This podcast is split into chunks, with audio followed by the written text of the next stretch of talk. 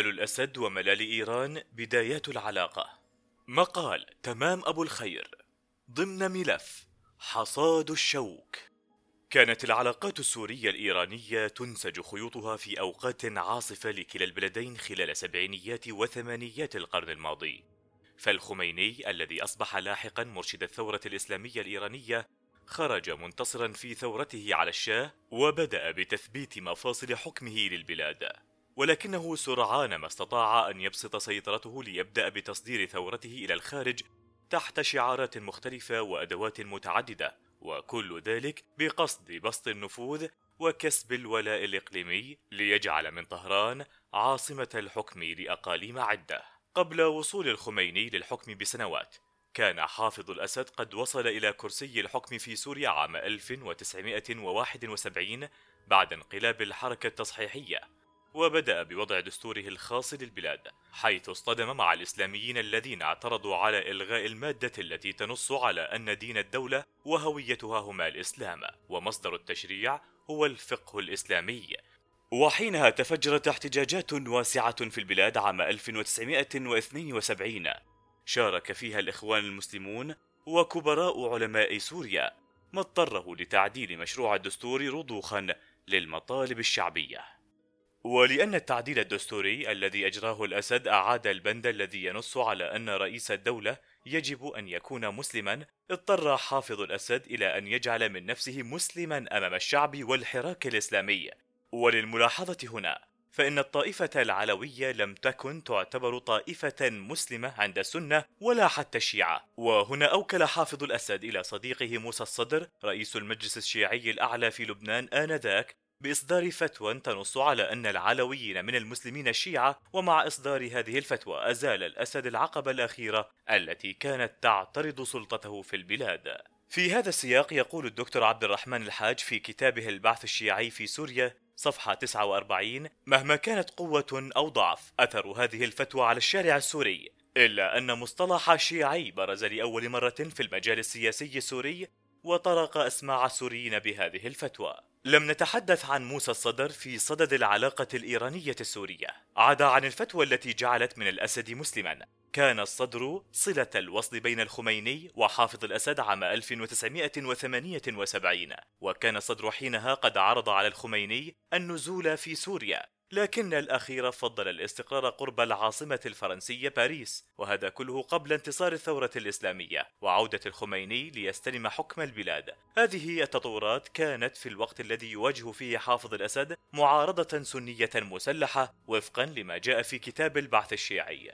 العلاقات السورية الإيرانية ما قبل عام 1979 كانت الفكرة القومية تحكم العديد من الأنظمة العربية في الخمسينيات والستينيات من القرن الماضي. لذلك وجدت حالة من التصادم مع فكرة القومية الفارسية التي كانت إمبراطورية الشاه محمد رضا بهلوي تتخذها نهجا وسياسة وعلى الرغم من التصادم بين أقطاب القومية العربية والمشروع القومي الشاهنشاهي الفارسي إلا أن حافظ الأسد فتح نافذة جديدة للعلاقات مع هذه الدولة. الجدير بالذكر هنا أن حزب البعث العربي الاشتراكي الذي ينتمي إليه حافظ الأسد كان خليطا من أفكار القومية العربية والوحدة والحرية والاشتراكية وكان يهدف إلى التحرر من السيطرة والتدخل غير العربي في شؤون الأمة العربية.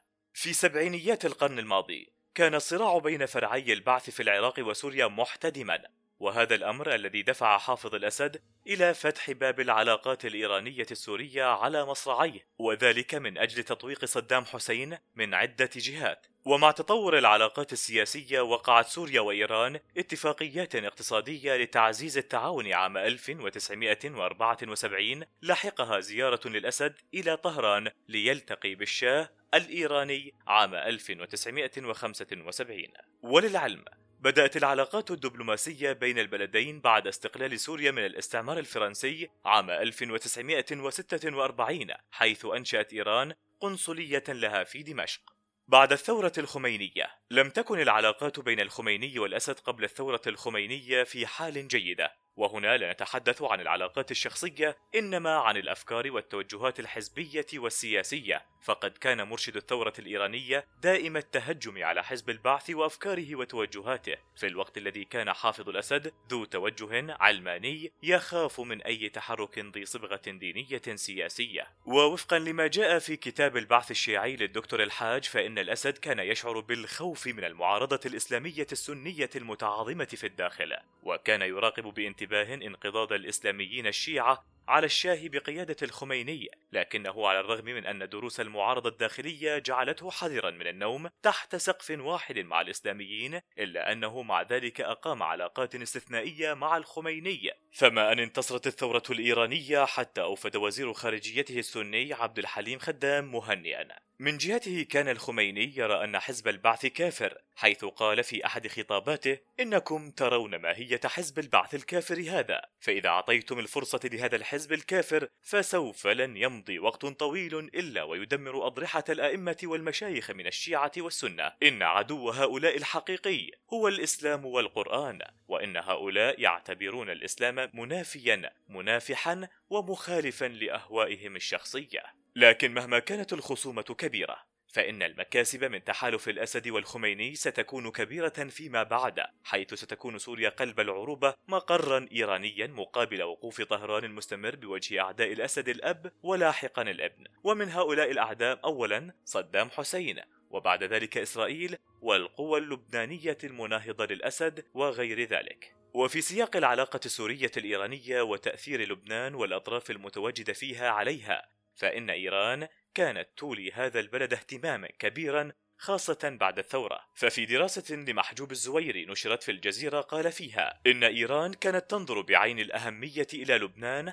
حتى في ظل نظام الشاه. ولكن الفرق بعد تأسيس الجمهورية الإسلامية أن البعد المذهبي قد بدا واضحا أكثر من ذي قبل، كما أن شكل تكوين العلاقة يحتاج إلى مساعدة من نوع خاص يتجاوز العلاقات الدبلوماسية إلى علاقات تؤسس لدور ومكانة طهران في المنطقة، خاصة وأن سوريا كانت مفوضة من الدول النافذة بأن تلعب دورا في إنهاء الحرب الأهلية اللبنانية، مما جعل منها هدفا أكثر إغراء لإيران. بعد انتصار الثورة في إيران اتهم نظام صدام حسين النظام السوري بتدبير محاولة انقلاب في العراق وهو الأمر الذي أوصل العلاقات بين البلدين إلى الهاوية. وهنا فقدت سوريا علاقاتها مع العراق ومصر التي كانت أقامت علاقات مع الاحتلال الإسرائيلي وحثت الأحداث حافظ الأسد لمسارعة الخطى نحو إيران. وبدأ ذلك جليا وواضحا مع بداية الحرب العراقية الإيرانية. حيث أيد الأسد الجانب الإيراني بشكل مطلق ضاربا بالشعارات القومية والعروبية عرض الحائط. حافظ الأسد القومي الذي خان قوميته خلال الحرب الإيرانية العراقية.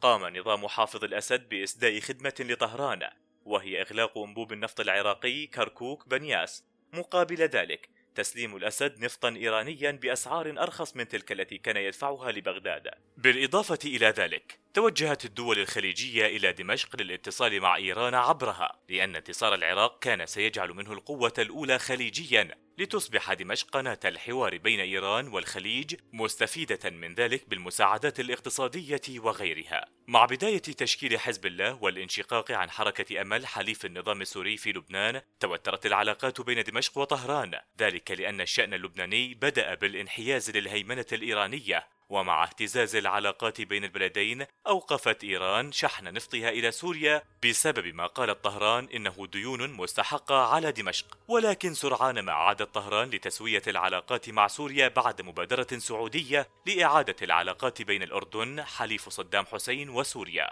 الريبة من حزب الله.